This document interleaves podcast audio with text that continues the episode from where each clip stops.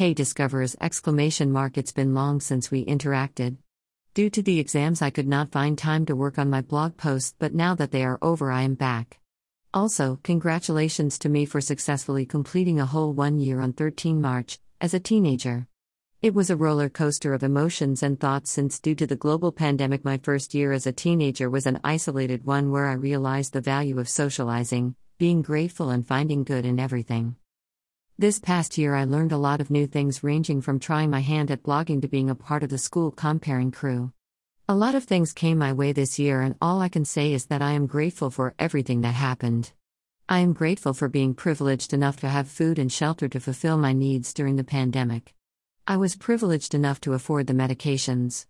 I was privileged enough to have my family with me to support me during these hard times and my teachers who did not let the pandemic hinder my education. My friends who motivated me to not stop due to these hard times, and last but not the least, I was privileged enough to be in good health to be able to help those in need. This year might have been a very lonely and negative one, but honestly, none of us even knew the meaning of being in quarantine, isolation, and social distancing. So, it did add words to our dictionary embarrassed smiley face, but what is the most important lesson that I learned this year is that nations and people might have fights over petty things, but during the hard times, the whole world stands together as a family, and just as it is stated in the ancient Indian text Vasudhaiva Kutumbakam. We all are a family, smiley face.